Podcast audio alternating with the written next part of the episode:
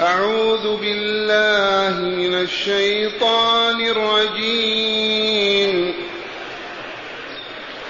ما كان للنبي والذين آمنوا أن يستغفروا للمشركين ولو كانوا ولو كانوا أولي قربى من بعد ما تبين لهم أنهم أصحاب الجحيم. وما كان استغفار إبراهيم لأبيه إلا عن موعدة وعدها إياه. فلما تبين له أنه عدو لله تبرأ منه. إن إبراهيم لأواه حليم. وما كان الله ليضل قوما بعد إذ هداهم حتى يبين لهم حتى يبين لهم ما يتقون. الله بكل شيء عليم. إن الله له ملك السماوات والأرض يحيي ويميت. وما لكم من دون الله من ولي ولا نصير. معاشر المستمعين والمستمعات من المؤمنين والمؤمنات. قول ربنا جل ذكره وما كان للنبي والذين آمنوا أن يستغفروا للمشركين ولو كانوا لقربى. اذكروا أن أبا طالب عم النبي صلى الله عليه وسلم أن أبا طالب عم النبي صلى الله عليه وسلم كان واقفا إلى جنب رسول الله صلى الله عليه وسلم ينصره ويؤيده.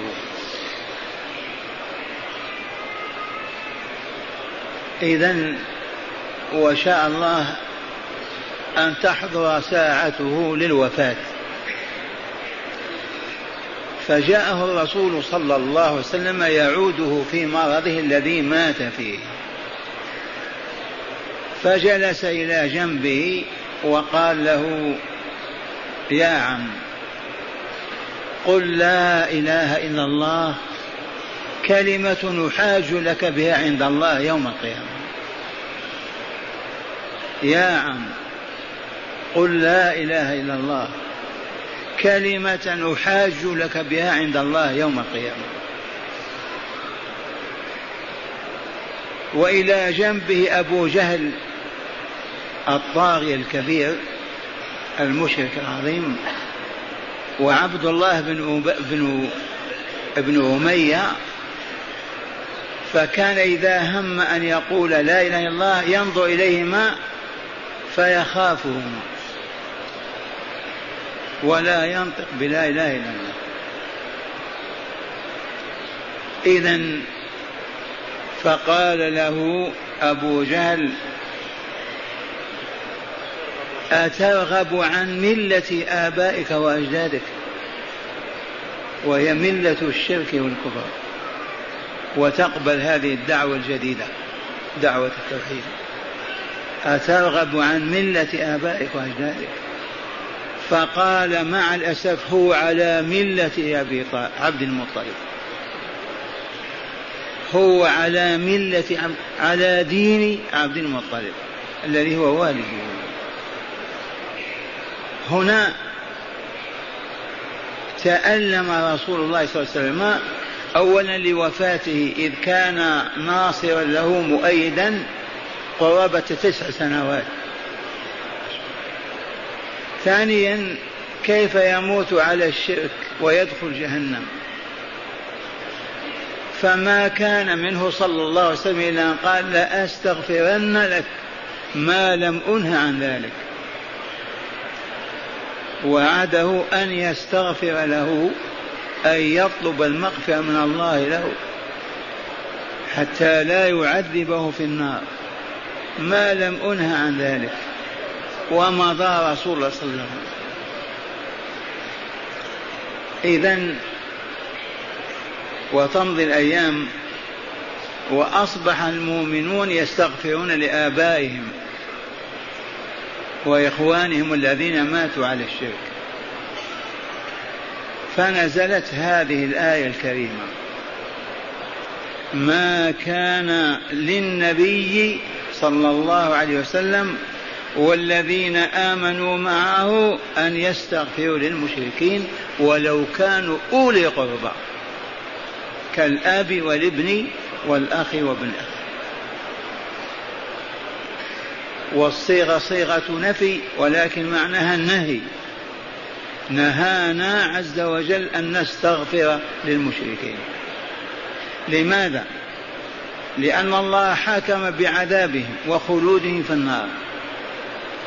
وقضى بهذا ومضى حكمه فتأتي أنت تطلب من الله أن يتنازع عن حكمه. وهذا لا يليق ابدا بالعبد مع ربه. ما دام قد حكم مولاك وقضى تحاول أن تنقض حكم الله. ما كان للنبي والذين آمنوا أن يستغفروا للمشركين ولو كانوا أولي قربى أي أصحاب قرابة. فمن ثم ترك النبي صلى الله عليه وسلم الاستغفار لأبويه ولأبي طالب. ويدل لذلك لما اعتمر في السنة السادسة أو السابعة عمرة الحديبية مر بقبر والدته بالجحفة قريب من رابغ فوقف طويلا يبكي. فسألوه ما أبكاك يا رسول الله؟ قال هذه أمي أذن لي في زيارتها ولم يأذن لي ربي في الاستغفار لها. فبكوت وما كان للنبي والذين آمنوا أن يستغفروا للمشركين ولو كانوا أولي قربى. من بعد ما تبين لهم أنهم أصحاب الجحيم. وكيف يتبين لنا أن فلان من أصحاب الجحيم إذا مات على الشرك والكفر؟ إذا مات الإنسان ذكرا أنثى كافرا مشركا فهو من أهل النار. فما معنى طلب المغفرة له؟ لا تصح. من بعد ما تبين لهم أنهم أصحاب الجحيم والجحيم هي طبقة من طبقات النار من أسوأها. والسؤال الآن من هم المشركون الذين لا يجوز الاستغفار لهم إن ماتوا على شركهم؟ أما من أسلم وتاب تاب الله عليه. المشركون هم الذين أشركوا غير الله تعالى من المخلوقات في عبادة الله عز وجل. أي عبدوا مع الله غيره. أشركوا أناسا أحجارا تماثيل ملائكة أنبياء رسلا عبدوهم فجعلوهم شركاء لله في حقه في عبادته. إذ العبادة حق الله على كل معبود على كل إنسان مقابل خلقه ورزقه وتدبير حياته. طلب منه أن يعبده. والله الذي يبين ما يعبد به. فمن عبد مع الله غيره ماذا يقال فيه؟ أشرك فهو مشرك. مشرك لغير الله في عبادة الله. وكل كافر مشرك. كل كافر مشرك. الذي كذب الله ورسوله كفر عبد من؟ عبد الشيطان. ومشى وراءه. إذا ما كان للنبي والذين آمنوا أن يستغفروا للمشركين ولو كانوا أولي قربى من بعد ما تبين لهم أنهم أصحاب الجحيم. قبل أن تنزل هذه الآيات كان الرسول يستغفر لأبي طالب وكان بعض المؤمنين يستغفرون لآبائهم الذين ماتوا على الشرك. فنزلت هذه الآية فأغلقت الباب. وما بقي لمؤمن أن يقول اللهم اغفر لفلان وهو قد مات على غير لا إله إلا الله. لا يحل أبدا. فإذا الاستغفار ممنوع فالصدقة من باب أولى. وهنا قد يقول القائل إبراهيم واعد أباه أن يستغفر له. إذ قال من سورة مريم لأستغفرن لك وما أملك لك من الله شيئا. وعده. وعد هذا. ومن سورة الشعراء واغفر لأبي إنه كان من الضالين ولا تخزني يوم يبعثون يوم لا ينفع مال ولا بنون. فإبراهيم وعد أباه مرتين أو ثلاثة بأن يستغفر له قبل أن ينزل عليه وحي يمنعه. وهنا يحدثنا رسول الله صلى الله عليه وسلم عن حادثة والد إبراهيم في جهنم. يقول صلى الله عليه وسلم إذا وقف الناس في عرصات القيامة وساحات فصل القضاء. إبراهيم تعرفون من إبراهيم؟ الأب الرحيم. إبراهيم بالعبرية اليهودية الأب الرحيم. حقا والله لأب رحيم. ولرحمته التي تغمره يستغفر للمشرك من رحمته. ومن هنا تتجلى لنا لطيفة. لما علم الله شدة رحمته ابتلاه بذبح ولده. إذ ما فوق هذا شيء. عجب وإلا لا؟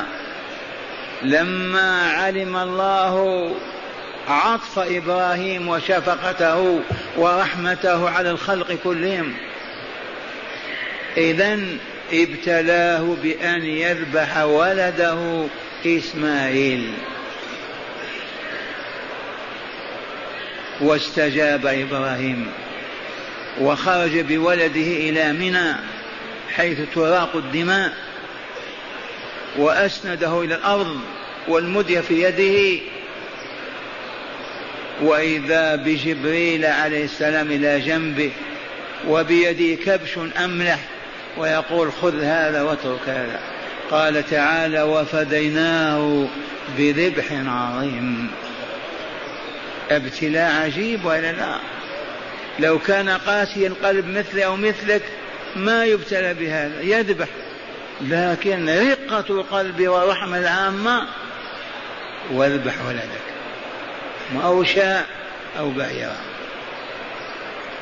الأب الرحيم في عرصات القيامة يقول يا رب لقد وعدتني ألا تخزيني يوم يبعثون وهذا أبي الأبعث في النار فأي خزي أعظم من هذا الخزي؟ إذ قال في سورة الشعراء ولا تخزني يوم يبعثون واستجاب الله له. فطالب إبراهيم ربه تعالى بهذا الوعد من سورة الشعراء. قد وعدتني أن لا تخزيني يوم يبعثون وهذا أبي الأبعد في النار. فيأمر الله تعالى ملائكته بأن يخرجوا بأن يخرجوا آزر آب إبراهيم ولكن في صورة ضبع ملطخ بالدماء والأوساخ. ضيخ. فيقول له الرب تبارك وتعالى إبراهيم انظر تحت قدميك. فينظر فإذا أبيه فإذا أبوه إبراهيم في صورة ذكر الضباع. فما إن يراه حتى يقول سحقا سحقا سحقا. بعدا بعدا بعدا. فيؤخذ من قوائمه الأربع ويلقى في أتون جهنم. فتطيب نفس إبراهيم.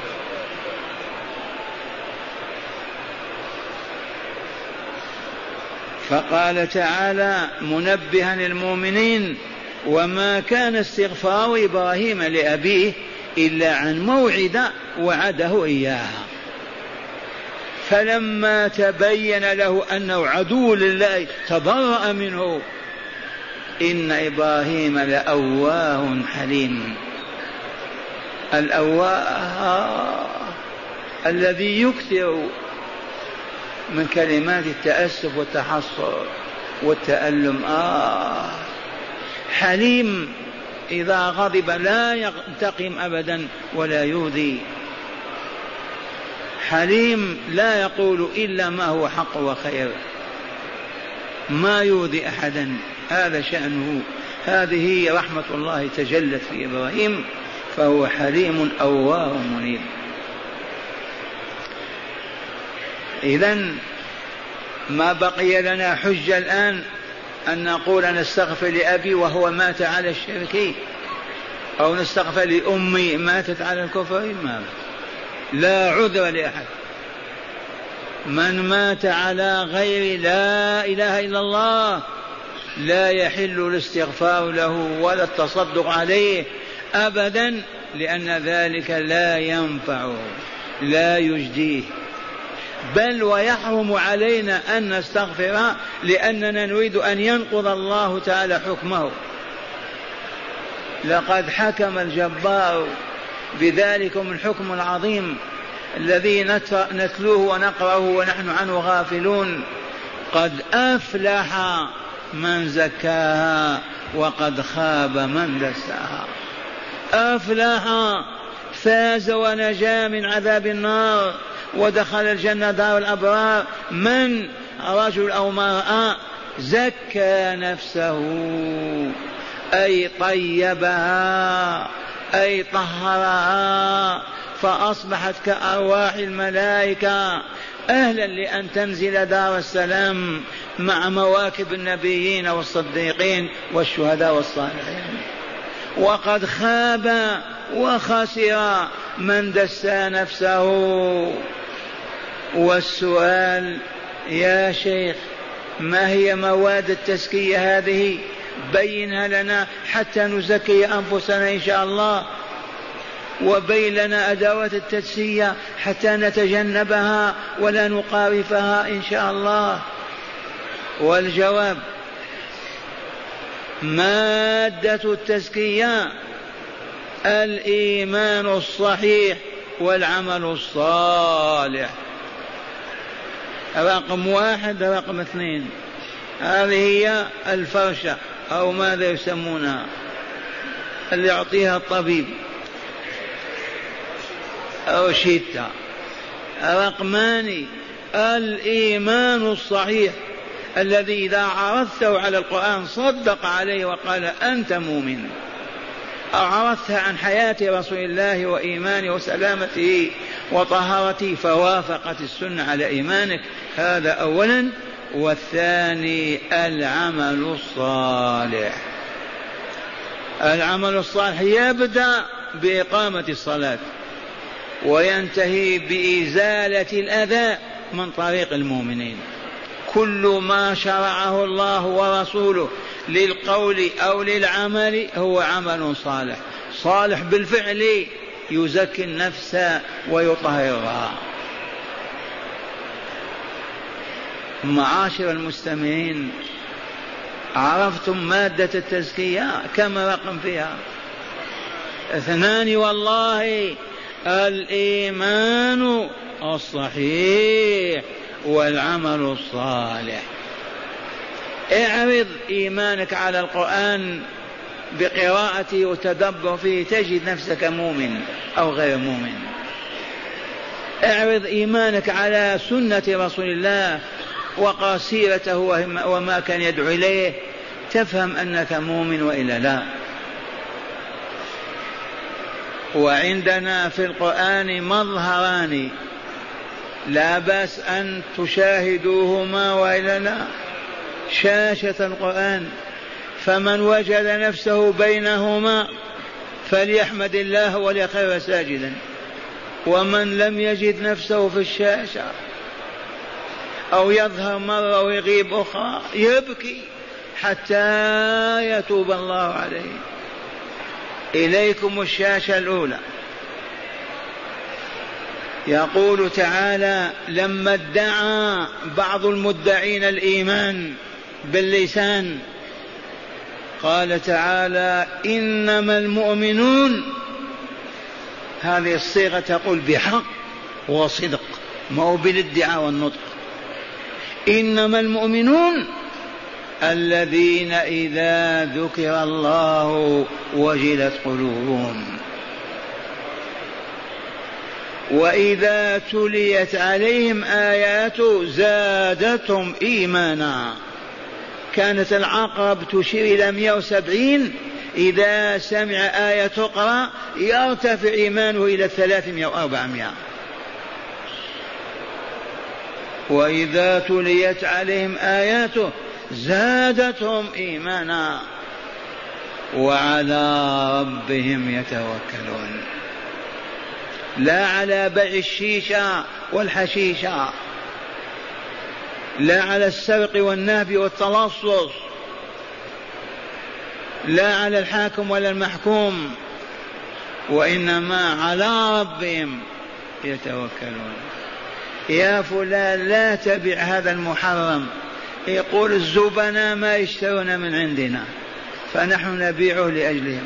هذا توكل على الله وعلى بيع الحرام. يا عبد الله اشهد الصلوات في بيوت الله. يقول العمل ما يتناسب معه. نصلي في المنزل أو في العمل. أين التوكل على الله؟ وعلى ربهم لا على غيره يتوكلون. الذين يقيمون الصلاة ومما رزقناهم ينفقون. أولئك هم المؤمنون حقا وصدقا. لهم درجات عند ربهم ومغفرة ورزق كريم. هل رأيتمونا على هذه الشاشة ماذا رأيتم. إنما المؤمنون بحق. الذين إذا ذكر الله وجلت قلوبهم. أما وهو يشرب المعصية ويباشر تقول اتق الله فيضحك. هذا مؤمن؟ والله ما هو بمؤمن. هو يباشر في المعصية يزاولها فتقول ما تتقي الله يا فلان؟ يضحك ويسخر منك. هذا مؤمن؟ إنما المؤمنون بحق الذين إذا ذكر الله وجلت قلوبهم خابت واضطربت وتخلت عن المعصية. وإذا تليت عليهم آياته زادتهم إيمانا وعلى ربهم يتوكلون الذين يقيمون الصلاة ومما رزقناهم ينفقون. إن شاء الله كل شاشة نحن فيها. كذا إليكم شاشة ثانية. من سورة التوبة هذه المباركة يقول تعالى في بيان المؤمنين والمؤمنات بحق لا بالادعاء والنطق. يقول تعالى والمؤمنون والمؤمنات بعضهم أولياء بعض. يأمرون بالمعروف وينهون عن المنكر. ويقيمون الصلاة ويؤتون الزكاة ويطيعون الله ورسوله. أولئك سيرحمهم الله. شاهدتم هذه الشاشة ولا لا؟ عرفتم من هم المؤمنون؟ والمؤمنون والمؤمنات. بعضهم أولياء بعض. ما يقتل بعضهم بعض. ويذبح بعضهم بعض ويسب بعضهم بعض ويأكل بعضهم بعض ويسخر بعضهم بعض. والله ما هم بالمؤمنين. والمؤمنون والمؤمنات بعضهم أولياء. من وليك بعد الله؟ كل مؤمن ومؤمنة. أي ينصر بعضهم بعضا ويحب بعضهم بعضا. الولاء النصرة والمحبة. فالذي يبغض المؤمنين ويكرههم ما هو بمؤمن؟ والذي يخذلهم ويسلط عليهم أعداءهم ما هو بمؤمن؟ والآية واضحة. والمؤمنون والمؤمنات ما لهم؟ بعضهم أولياء بعض. مؤمن في الصين وآخر في أمريكا يحب بعضهما بعضا وينصر بعضهما بعضا إذا تطلب ذلك الزمان. أما مؤمن يسفك دماء المؤمنين ويفش بنسائهم ويمزق أعراضهم ويسلب أموالهم؟ هذا وليهم هذا هذا عدوهم. والمؤمنون والمؤمنات بعضهم أولياء بعض يأمرون بالمعروف إذا تركه من تركه وينهون عن المنكر إذا فعله من فعله ويقيمون الصلاة تعرفون إقام الصلاة كما تفعلون الآن في الحج. فيكم من يتخلف عن صلاة العشاء أو المغرب أو الصبح أو الظهر؟ لا أبدا. هكذا طول العمر وفي أي بلد كنا. هكذا تقام الصلاة. تقام في بيوت الرب مع جماعة المؤمنين. ويؤتون الزكاة. معروف الزكاة ولا لا؟ من كان له مال من النقود وحال عليه الحول يجب أن يخرج زكاته اثنين ونصف المئة. ألف ريال يخرج منها كم؟ خمسة وعشرين ريال. وإذا يملك زرعا وحبا أو ثمان كذلك إذا حصد يجب أن يخرج زكاة ماله والذي يملك الماشية من إبل أو أو غنم إذا بلغت نصابا وحال الحول يجب أن يخرج زكاتها ونفسه مطمئنة طاهرة. ويطيعون الله ورسوله. معاشر المستمعين والمستمعات قول ربنا جل ذكره وما كان استغفار إبراهيم لأبيه إلا عن موعدة العام يقول عيدة. إلا عن موعدة وعده إياه. فلما تبين له أنه عدو لله تبرأ منه. براءة كاملة. إن إبراهيم لأواه حليم لأواه حليم. عرفتم الأواه الذي دائما آه أستغفر الله أتوب إلى الله. ماذا فعلنا؟ ما أعظم ذنوبنا؟ وهكذا. ما في الفرح والترح والرقص والعياط والصياط. أواه حليم. حليم ذاك الذي إذا غضب لا يسب ولا يشتم ولا يمد يده ولا يضرب. ثم قال تعالى وما كان الله ليضل قوما بعد إذ هداهم. حتى يبين لهم ما يتقون. ذي سنته في خلقه. لما استغفر المؤمنون لآبائهم وأجدادهم المشركين ما كانوا يعلمون. فالله عز وجل بين لهم أن هذا الاستغفار لا يجوز فتركوه.